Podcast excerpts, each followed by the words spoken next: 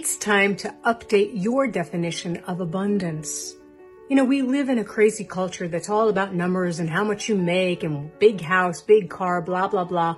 But those of us who are daring our dreams, those of us who are daring to be authentic in life, we might have different values. And I want you to really consider what are your values that way? You know, for me, sometimes I define abundance by how true am I being to myself? Am I living my life according to my truth?